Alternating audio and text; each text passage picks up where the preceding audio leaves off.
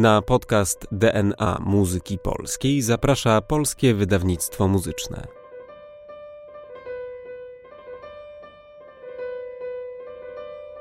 Dzień dobry Państwu. Przed mikrofonem Mariusz Gradowski. Mam niezwykłą przyjemność gościć Państwa ponownie w kolejnym podcaście z cyklu DNA Muzyki Polskiej kto jest dzisiaj ze mną w studiu. Jeśli powiem, że najlepsze polskie pióro piszące o muzyce, to Państwo będą od razu wiedzieć, o kogo chodzi.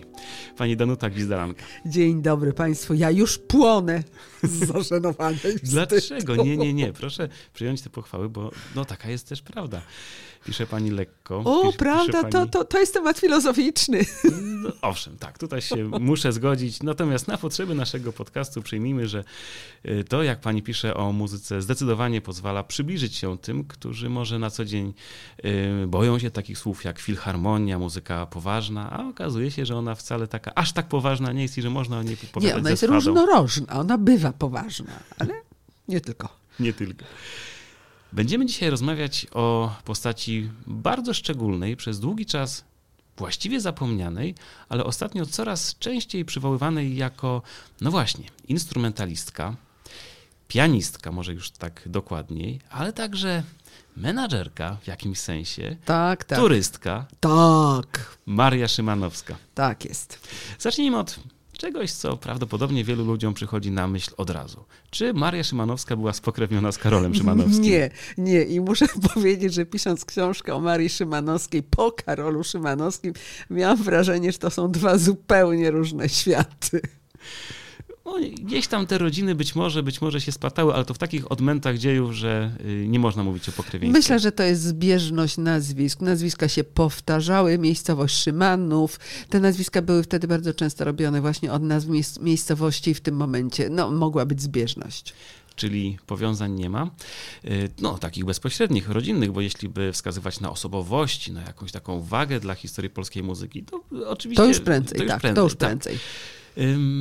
Jesteśmy na samym początku rozbiorów, tak na dobrą sprawę, na tej naszej mapie DNA muzyki polskiej.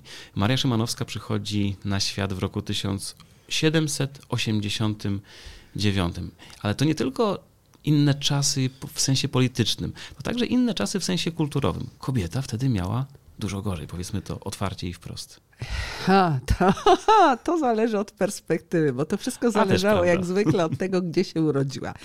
Bo jeżeli się urodziła w tak zwanej klasie pracującej, a to było pewnie 90 parę procent społeczeństwa, to rzeczywiście miała dużo gorzej. Ale jeżeli urodziła się w domu, w którym pieniędzy było dużo, to było jej całkiem, całkiem dobrze, bo ona niczego nie musiała robić, ona nie musiała chodzić do pracy, ona nie musiała się wykazywać. Natomiast jeżeli na przykład, tak jak Maria Szymanowska, lubiła grać i świetnie jej to wychodziło, no to mogła robić to tak długo, jak chciała.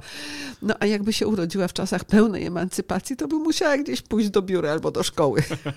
A no właśnie, też ta perspektywa jest tutaj szalenie istotna. Ja miałem y, na myśli to, że osoba, która miała ochotę robić coś innego niż to, do czego ją tak. Y, zobowiązywał kontekst społeczny, to, to wtedy miała problem. Tak. I ona to znakomicie rozpoznała.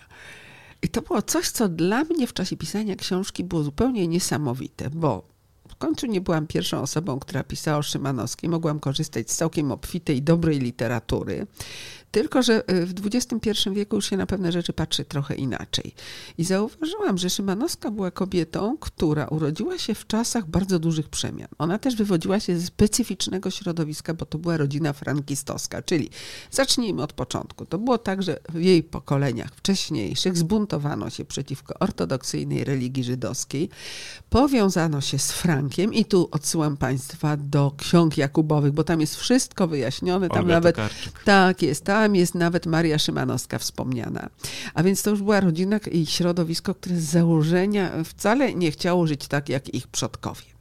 Pojawili się w Warszawie i jej rodzice ruszyli do robienia interesów, poszło, więc następne pokolenie ruszyło do edukacji i znakomicie poszło. Czyli było to środowisko ludzi wykształconych, przedsiębiorczych, otwartych. Dla mnie było szalenie ciekawe właśnie prześledzenie losów jej krewnych, bo one też były niebanalne. No i teraz w tym środowisku pojawia się Maria Szymanowska, która w związku z tym jako kobieta, jeżeli wpada na pomysł, oj, ja bym chciała żyć trochę inaczej niż moje koleżanki Polki, to to wychodzi. Znakomicie. Czyli jeszcze dopowiedzmy to, nie chodzi o to, że Maria Szymanowska była instrumentalistką, bo w tamtym czasie dużo kobiet grało. Tak, no, no coś trzeba było w tym domu robić. Więc grały, grały, grały. I to nawet pokazuje ikonografia. Dużo jest kobiet Tak. przy wirginałach, przy klawesynach, klawikordach. Cały repertuar na fortepian powstawał z myślą o paniach. My to widzimy nawet po dedykacjach bardzo często. Jak były utwory kameralne, to my je dzisiaj y, prezentujemy jako na przykład tria fortepianowe. A to wtedy to nie było tak, bo to było tak, że to była sonata na fortepian z towarzyszeniem skrzypiec i wiolonczeli.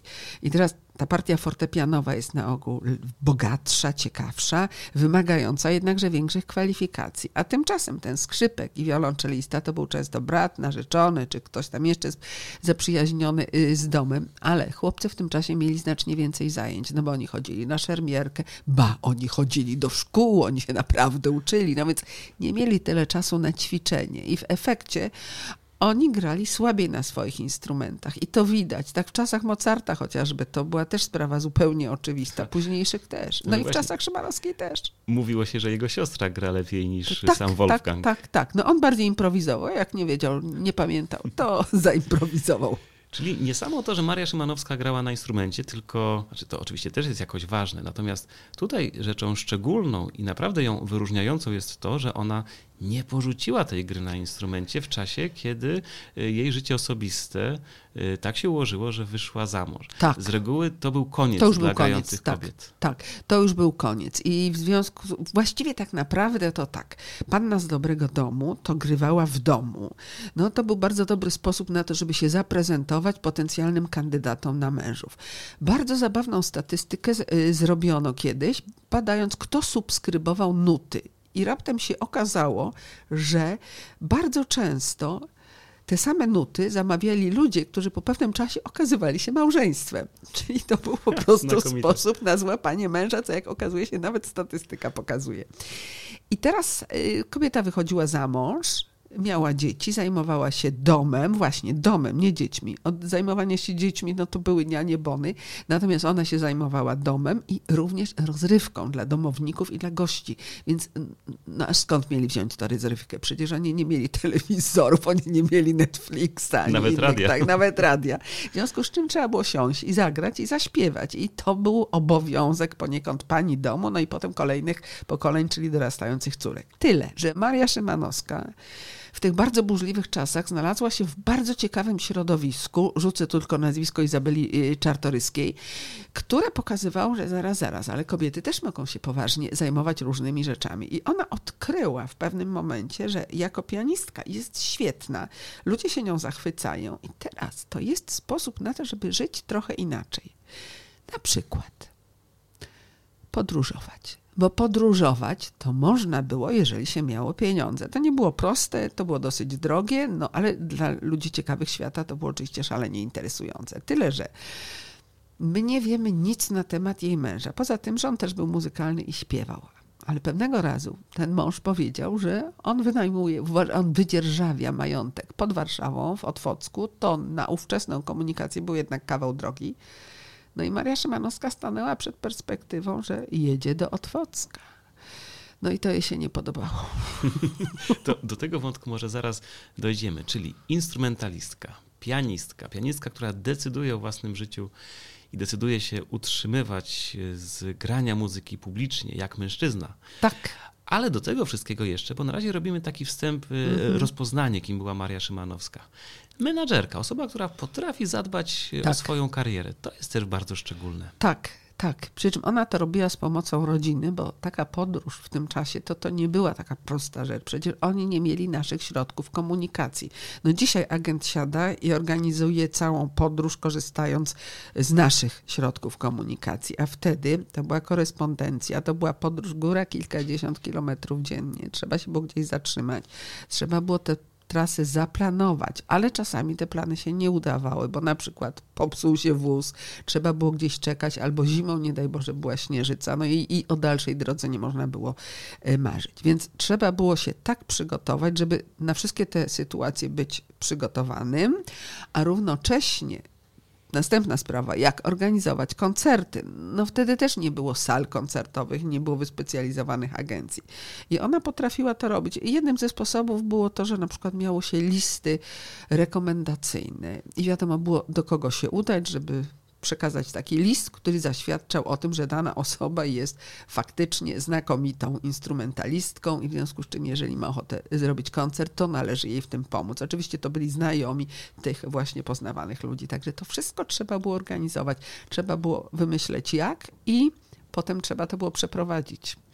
To teraz może, skoro mamy już taką mapę naszkicowaną, wypełnijmy jej y, kontury mm, konkretami.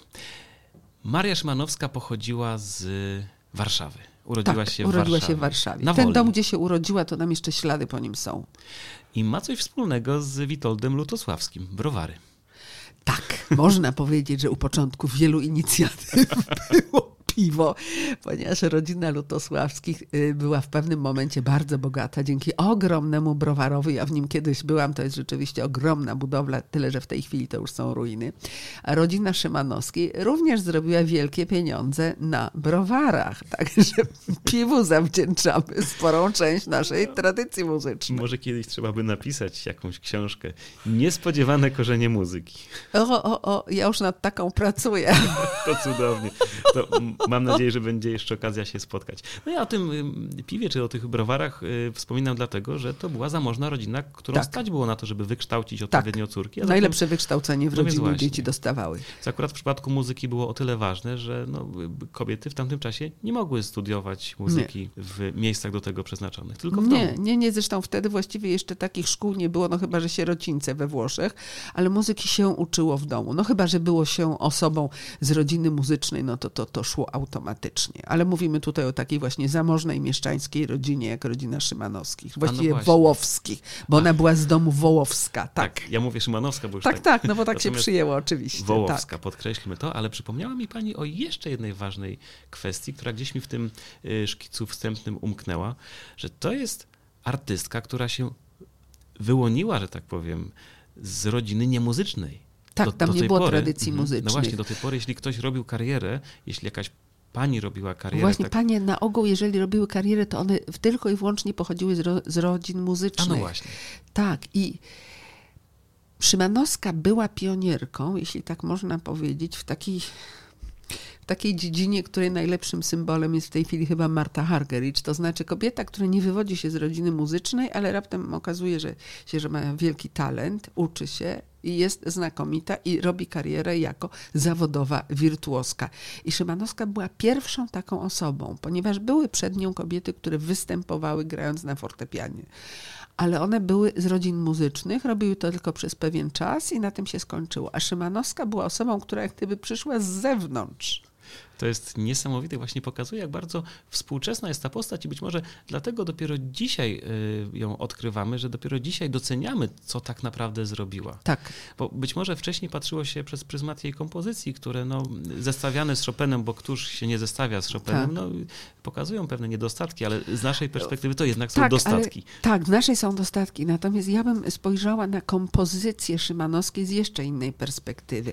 Ona jeździła, koncertowała, ale y, przede wszystkim żyła z tego co wyuczyła. Zresztą tak jak potem Chopin, bo oni tak naprawdę wszyscy, jeżeli siedzieli w jednym miejscu, no to uczyli. A wtedy brakowało literatury pedagogicznej i po prostu trzeba ją było napisać. Więc jak ona uczyła te hrabianki warszawskie, to ona im musiała dać coś do grania, a tutaj wybór wcale nie był taki oszałamiający jak dzisiaj. Więc ona siadała i pisała takie rzeczy, które nadawały się do grania. No proszę zwrócić uwagę na to, że tam są utwory, które mnie samo rozśmieszyły, bo to są utwory na trzy ręce. Czy na troje rąk, tak? Na, No tak. A ta no i- trzecia? A ta trzecia, właśnie, co robimy z tą trzecią. I to były Aż takie tak doskonała typowe... nie była, żeby miała jeszcze trzecią rękę. Tak, tak, i ona grała z uczennicą. Także to było dostosowane do takich sytuacji, no dla nas dzisiaj trudno wyobrażalnych, ale wtedy normalnych. Zupełnie Trzeba było oczywistych. coś grać, tak. Czy wiemy coś o tych pierwszych y, koncertach Marii Szymanowskiej, jeszcze wtedy Wołowskiej? Czy tak. Warszawa się szybko na niej poznała? Tak, bardzo szybko się na niej poznano. Bardzo szybko zyskała sobie opinię znakomitej pianistki, ale nazwijmy to sobie, nikt się tym specjalnie aż tak nie przejmował, ponieważ to było coś, co się zdarzało. Można powiedzieć, że nietypowe może było to, że ona występowała nie tylko w salonie rodziców, ale również poza domem, no, co świadczyło już o tym, że rodzina była otwarta na takie sytuacje. Ale potem nastąpiła sytuacja niesamowita. I tutaj prawdopodobnie mieliśmy do czynienia z takim zbiegiem okoliczności, że właśnie ona nie miała ochoty jechać do Otwocka z tym mężem. Nie wiemy, jak się układało. Co się chyba nie układało źle, no tylko on miał zupełnie inne wyobrażenie o życiu, a ona przyzwyczajona do światowego życia, jak, na ile to światowe życie mogło być oczywiście w ówczesnej, stosunkowo niewielkiej Warszawie, nie miała ochoty siedzieć na prowincji i, i doglądać kur i, i gospodarstwa. I Angelika Catalani była wtedy w Warszawie. Jedna z pierwszych kobiet, które jeździły po Europie koncertując. I one się spotykały wielokrotnie. To może tylko dopowiedzmy, że część z Państwa może ją pamiętać z tych zachwytów, które na wygłaszała tak, nad Chopinem. Tak, tak, tak. I to właśnie było z tego czasu. I ja podejrzewam, że jak panie się spotykały, to już prawie 30-letnia y, Szymanowska mogła po prostu usłyszeć od Katalanii, jak się organizuje takie podróże, bo Katalanii przemierzała całą Europę do Petersburga i Moskwy włącznie. I to było było dla niej no, takim właściwie impulsem mogłoby być, no bo jak może Katalanie, to czemu ja nie mogę, tak. prawda? A też e, trzeba o tym pamiętać, że osoba, która decyduje się na publiczne wykonywanie muzyki, ma w sobie taki potencjał pokazywania się światu. To jest coś, co trudno schować później w Otwocku między kurami. Tak Więc podejrzewam, jak, mimo jak już... całej tremy, która właśnie. ją zjadała. A, no właśnie, wspomina pani, ja miałem do tego dojść, ale skoro ta trema tu padła, to od razu powiedzmy, bo tak tutaj rysuje się nam obraz osoby doskonałej, przedsiębiorczej, muzykalnej, odważnej, ale też miała swoje minusy i chyba ta trema ta jest trema, taką tak. bardzo no, szczególną. No, Alkericz co robi z koncertami, tak? to samo. Tylko prawdopodobnie to było tak, że ona miała tremę, ale potrafiła ją jakoś opanować i jak siadała i zaczynała grać, to prawdopodobnie trema znikała, ponieważ ona się koncentrowała na tym, co robiła. Ale to ją męczyło jednak do końca życia. To może jeszcze odsłońmy trochę warsztat. Skąd wiemy, że miała tremę? Ponieważ ona o tym mówiła i czasami pisała w listach. W ogóle wszystko to, co wiemy, to wiemy dzięki listom i dzięki wspomnieniom. Trochę dokumentów jest. Całe szczęście, bo tak byłoby to nie do odtworzenia. Są też jeszcze dzienniki jej córki z tak, podróży do tak. Rosji. Bardzo ciekawe. Wprawdzie córka zupełnie się nie interesowała muzyką do tego stopnia, że w pewnym momencie matka jej pozwoliła wreszcie nie chodzić na koncerty, na których Helena się strasznie męczyła i nudziła, ale zapisywała wszystko bardzo dokładnie. No i potem w tych dziennikach jest tak zabawnie, że my na przykład wiemy bardzo szczegółowo, kto do nich przychodził na te spotkania muzyczne, tylko w żaden sposób nie wiemy, co na nich grano. Także repertuar pozostaje w sferze domysłów. To może teraz y, jeszcze wróćmy do Warszawy, bo już nasza rozmowa zaprowadziła nas do Rosji. To będzie jeszcze moment, aby o tym y, powiedzieć. Natomiast przypomnijmy, 1789 rok, y, Maria Wołowska rodzi się, zaczyna grać na fortepianie niewiele później, rozwijają się jej cechy artystyczne, pierwsze koncerty się pojawiają, pojawia się kawaler i wychodzi za mąż w roku 1800 jest już wtedy w Warszawie rozpoznana jako koncertująca pianistka. I to małżeństwo nie trwa długo, no trwa około, no w zasadzie nie około, 10 lat trwa. Tak, i ono Rozwodzą się w 1820 tak. roku. I prawdopodobnie już parę ostatnich lat to już było takie małżeństwo formalne. Nie wiemy, co się działo, natomiast wiemy, że ona potem oczywiście, dzieci wychowywały się również u ojca, kontakty były po cały czas utrzymywane. Ojciec bardzo szybko ożenił się po raz drugi i córki z pierwszego małżeństwa, czyli właśnie córki Marii Szymanowskiej, bo ona została przy nazwisku męża, one utrzymywały świetny kontakt z tą drugą żoną, czyli prawdopodobnie nie było żadnego konfliktu, tylko całkowicie różne pomysły na życie dzieci, czyli trójka dzieci. Trójka dzieci, tak. Bliźniaki i Celina. I Celina, tak, i sławna Celina no Mickiewiczowa. No późniejsza to, to, tak, ale to już późniejsza, późniejsza żona późniejsza. Y, Adama Mickiewicza, ale sam Adam Mickiewicz też poznał Marię Szymanowską, która nas dzisiaj bardziej interesuje, czyli swoją tak, teściową. No, tak, tak, poznał. Tak mówię teściową, tak, ale de facto no, ona tak. zmarła zanim y, pobrali się z tak, Celiną. Tak.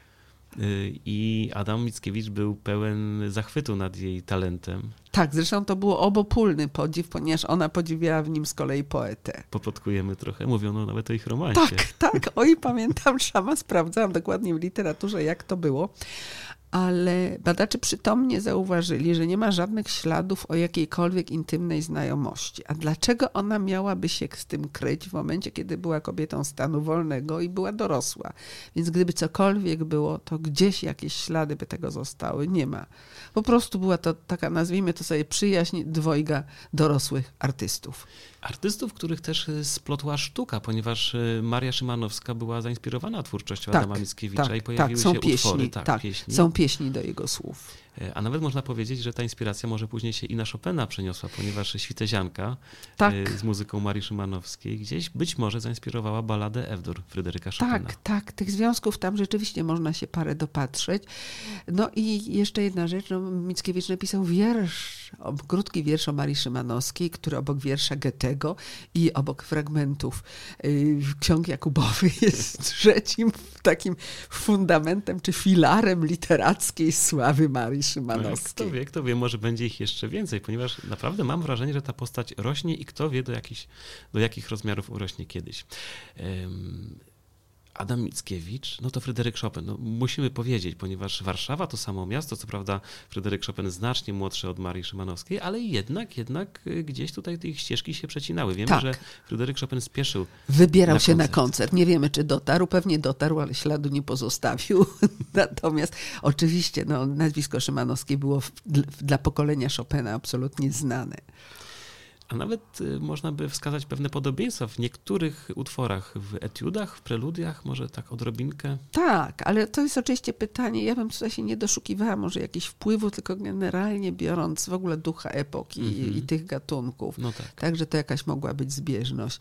Natomiast była jedna rzecz, która mnie trochę rozśmieszyła, ale to Elsner y, Chopinowi w pewnym momencie w liście napisał, żeby broń Boże nie zachowywał się tak jak Maria Szymanowska, która po prostu zachowywała się tak jak współcześni reżyserzy wobec tekstów teatralnych, bo grała to, co się dało w danych warunkach.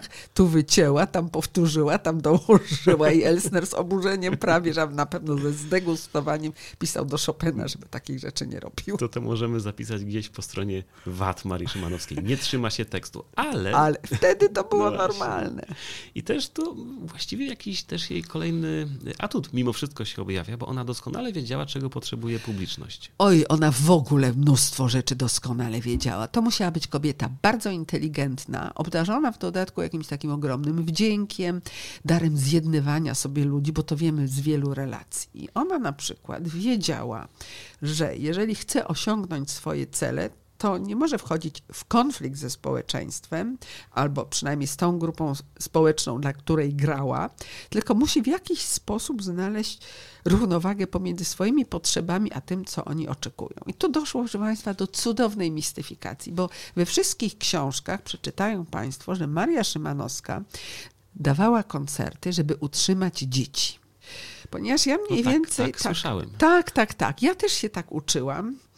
Tylko mnie zastanowiła jedna rzecz, bo jeżeli ona dawała te koncerty, żeby utrzymać dzieci, to jakoś te pieniądze musiała przesłać, a Western Union wtedy jeszcze nie działało. No więc jak ona to robiła? Nie znalazłam żadnych śladów, ale ja nie widziałam całej korespondencji, więc zapytałam Renatę Suchowiejko, która widziała wszystko, bo ona wyjmo, między innymi wydawała album Marii Szymanowskiej. Czy widziała jakieś listy, w których jest mowa o przesyłaniu pieniędzy? No i dostałam odpowiedź, tak, widziałam jeden. Tylko, że pieniądze nie szły od Marii Szymanowskiej na dzieci, tylko od rodziców Marii Szymanowskiej, czyli od właścicieli browaru wołowskich, do Marii Szymanowskiej, która właśnie miała po pewnym nieudanym organizacyjnie koncercie w Paryżu duże problemy finansowe.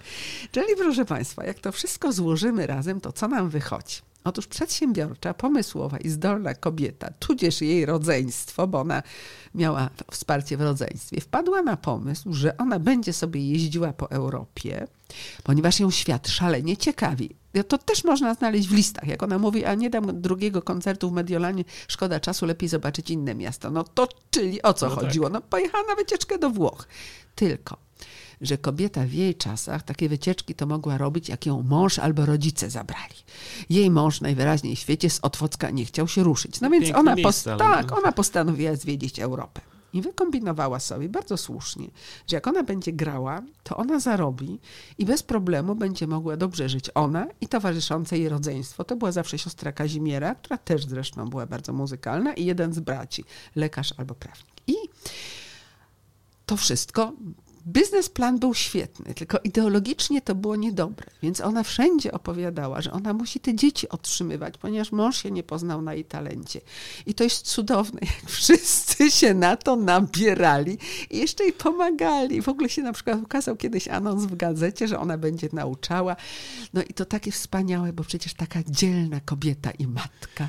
Czyli jakiś tutaj wytrych był potrzebny, żeby... Tak, tak. I ona to świetnie zrobiła. To, to, się, to się nie wysypało 150 lat po jej śmierci nawet. Ale to w takim razie, skoro jesteśmy przy tych kwestiach, to dopowiedzmy kwestię rozwodu, bo to nie było chyba tak bardzo oczywiste w tamtym czasie, żeby eee, wziąć rozwód. Mnie się też tak wydawało, ale trafiłam na pracę prawników, z których wynikało, że tak, jak wprowadzili kodeks napoleoński, to to już było normalne i w Polsce rozwodzono się podobnie jak we Francji. To nie było nic nadzwyczajnego i to we wszystkich warstwach społecznych społecznych, bo kiedyś to ewentualnie się mówi, aha, arystokracja się rozwodziła.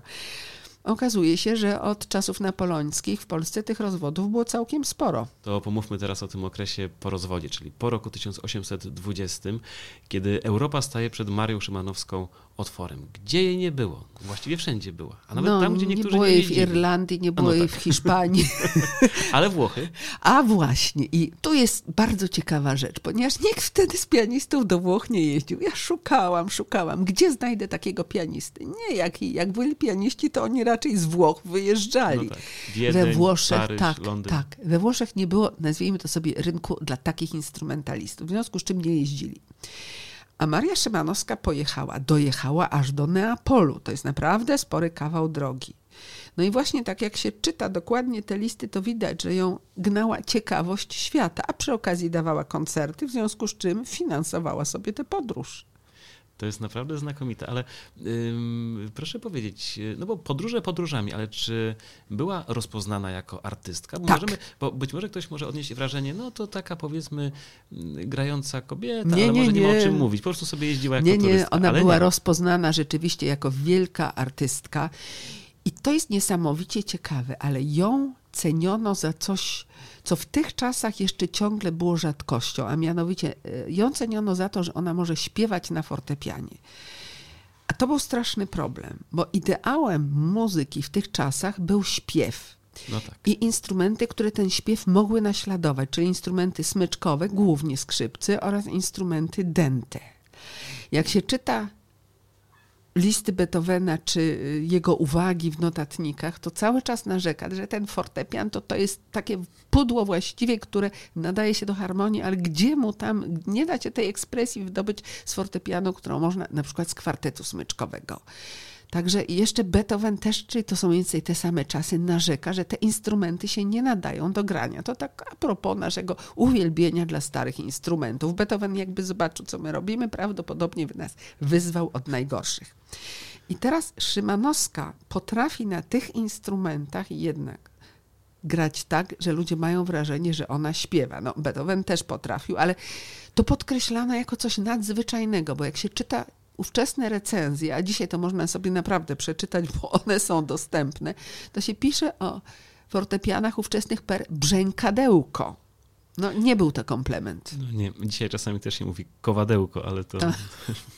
No można zrozumieć, tej śpiewności rzeczywiście te dawne instrumenty nie mają, ale no właśnie, jeśli ktoś potrafił to wydobyć... bardzo to było cenione i to widać w recenzjach, które ukazywały się po jej koncertach w całej Europie. I to byli krytycy muzyczni, tak. i to tak. byli kompozytorzy, i też oczywiście ludzie sztuki, jak Goethe tak, wcześniej tak, wspomniany. Tak, tak. Goethe był nią zachwycony. Z tych podróży Maria Szymanowska nie wraca do Warszawy na stałe. Nie, i to jest właśnie. I to jest taka sprawa, która w gruncie rzeczy z historycznego punktu jest zupełnie zrozumiała, no ale tak jakoś nie pasuje to co. Ona pojechała do Petersburga, Chopin pojechał do Paryża. No ale jak sobie weźmiemy pod uwagę demografię i potencjał gospodarczy Warszawy i takich miejsc jak Petersburg czy zwłaszcza Paryż, to trudno się dziwić. Szymanowska przyjechała do Warszawy po podróżach, opromieniona europejską sławą i okazało się, że no dobrze, i co ona tu teraz będzie robiła? Będzie dawała trochę lekcji i może dwa, trzy razy w roku wystąpi, bo już okazało się, że no drugi, trzeci koncert, oj, to już tyle publiczności nie było, żeby salę wypełnić. W związku z czym no, zdecydowała się jednak wziąć y, córki i pojechać do, najpierw do Moskwy, a potem do Petersburga, bo tam jednak warunki życia dla muzyka były znacznie lepsze. A ona wcześniej uczyła w Londynie, była w Londynie i widziała, co może osiągnąć. Także trudno się dziwić, no, z małego ośrodka pojechała do dużego. I okazuje się, że ten ruch był w gruncie rzeczy bardzo skuteczny, bo w Petersburgu no, zbudowała sobie bardzo silną tak, pozycję. Tak, tak, ona miała tam bardzo dobrą pozycję, ona dawała koncerty, ale ona uczyła, no bo jednak, tak jak mówiłam przedtem, no w tych czasach podstawą budżetu artysty było uczenie. A w Warszawie nie mogłaby sobie na to szczególnie Nie, bo nie, nie, dlatego, bo nie było tyle osób. Ona Też po prostu niższe stawki. Niższe tak stawki. Tak, tak, Petersburg w tym czasie oferował najwyższe stawki chyba w Europie po Londynie. Maria Szymanowska zmarła w roku 1831 y, podczas epidemii cholery, a więc w tym czasie bardzo gorącym dla relacji Polski i Rosji, ludzi tak. z Polski, ludzi z Rosji. Tak. Ciekaw jestem, czy to miało jakiś wpływ dla jej roli w Petersburgu. To w zasadzie był sam moment. Ona zmarła w lipcu roku 1831, tak. ale już po powstaniu listopadowym. Tak, tak. Już było wiadomo, że powstanie wybuchło. Już napięcia polsko-rosyjskie się wyraźniej przejawiały. Na to wszystko oczywiście nałożyła się cholera, także moment był bardzo trudny. Ale ona zmarła w czasie cholery na cholerę z powodu choroby współtowarzyszące. I wiemy to dokładnie, ponieważ w kręgu najbliższych przyjaciel był lekarz i ten lekarz natychmiast postawił diagnozę. Helena, córka, to wszystko zapisała, także wiemy, że ona dostała wylewu. Ten mhm. wylew prawdopodobnie był spowodowany przepracowaniem. Ona była po 40, no więc to jest taki okres, kiedy rzeczywiście mogło to być y, bardzo groźne, a z listów 2-3 lata wcześniej wiemy już, że jest bardzo zmęczona. No i, chciałoby się prawie powiedzieć, no proszę, a jakby pielęgnowała cnoty niewieście, to żyłaby długo i spokojnie w Otwocku. Ale prawdopodobnie dzisiaj byśmy o niej nie mówili. Tak, tak. Albo w jakimś zapomnielibyśmy, zapomnielibyśmy o niej. Jeszcze jedna kwestia mnie ciekawi, ponieważ e, w przypadku wielu twórców, którzy są związani z Polską, a później gdzieś wyjeżdżają, są takie napięcia między y, kultywowaniem, że tak powiem, takiego podejścia patriotycznego, narodowego, ale z drugiej strony ta Europa ciągnie. To w przypadku Karola Szymanowskiego może to tak, szczególnie oj, widać. Tak. Groził, że wyjedzie, ale nie wyjechał. No więc właśnie, ciekaw jestem, jak to było w przypadku Marii Szymanowskiej. Czy, czy, czy tutaj to napięcie było jakieś szczególne, czy ona nie była taka pragmatyczna? Ona była pragmatyczna, nie zauważyłam. Poza tym była to taka sytuacja właśnie, powiedziałam, odwrotna do sytuacji Szymanowskiego, bo Szymanowska była artystką w czasach, kiedy nie było czegoś takiego jak państwo, które subwencjonuje sztukę i artystów. Wręcz przeciwnie, artysta musiał żyć na własną rękę, nikt się z nim nie utożsamiał, on był sam dla siebie. W związku z tym ona pojechała tam, gdzie samodzielnie mogła lepiej żyć. A Szymanowski doskonale wiedział, że jakby pojechał do Paryża albo do Wiednia, no to musiałby być w konkurencji do wielu, wielu innych, nikt by mu nie pomagał a był w Warszawie, to był jedyny, no i Ministerstwo Spraw Zagranicznych, tudzież inne traktowało go jak wizytówkę Polski. Jedno i drugie było pragmatyczne, tylko każde na miarę swoich czasów. No też trudno powiedzieć, co było skuteczniejsze, bo w gruncie rzeczy, gdyby nie ta przedwczesna śmierć Marii Szymanowskiej, to kto wie, gdzie by jeszcze ją y, życie powiodło.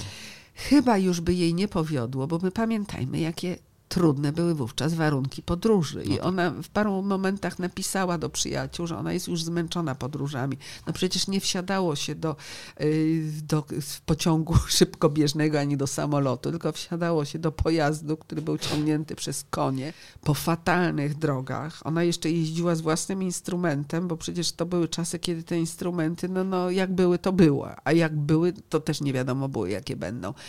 I to wszystko wymagało sił.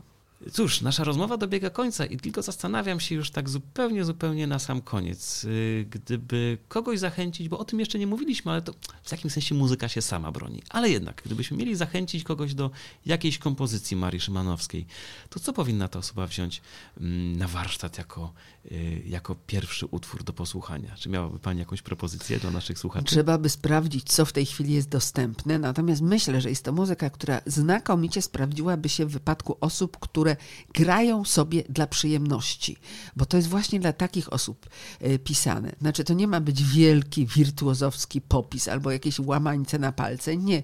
To ma być muzyka, która osobie, która po prostu gra jakoś tam na fortepianie, da się zagrać w miarę szybko, bez uciążliwego ćwiczenia i sprawi przyjemność. Także wydaje mi się, że brać wszystko to, co jest, to, to co jest właśnie, trzeba znaleźć, co jest w tej chwili. A można znaleźć tam piękne błyskotki dla dam, do salonu, jak mówił jak Chopin o swoim Chopin utworze o swoich. Tak, tak, tak. Utworze. No, takie były czasy. Takie były czasy, ale one dzisiaj wciąż błyszczą, można powiedzieć. Wciąż tak, są tak interesujące, atrakcyjne, tak jak interesująca i atrakcyjna jest postać Marii Szymanowskiej, którą dzisiaj w rozmowie y, w cyklu DNA Muzyki Polskiej przybliżyła Danuta Gwizdalanka, za co bardzo dziękuję. Bardzo dziękuję, dziękuję panu, dziękuję państwu i życzę przyjemności przy słuchaniu bądź graniu, to jeszcze będzie przyjemniejsze muzyki Marii Szymanowskiej. A ja już państwu serdecznie dziękuję i zapraszam na kolejne spotkanie z cyklu DNA Muzyki Polskiej. Wydawcą podcastu DNA Muzyki Polskiej jest Polskie Wydawnictwo Muzyczne. Zapraszamy na kolejne odcinki oraz do śledzenia naszych mediów społecznościowych.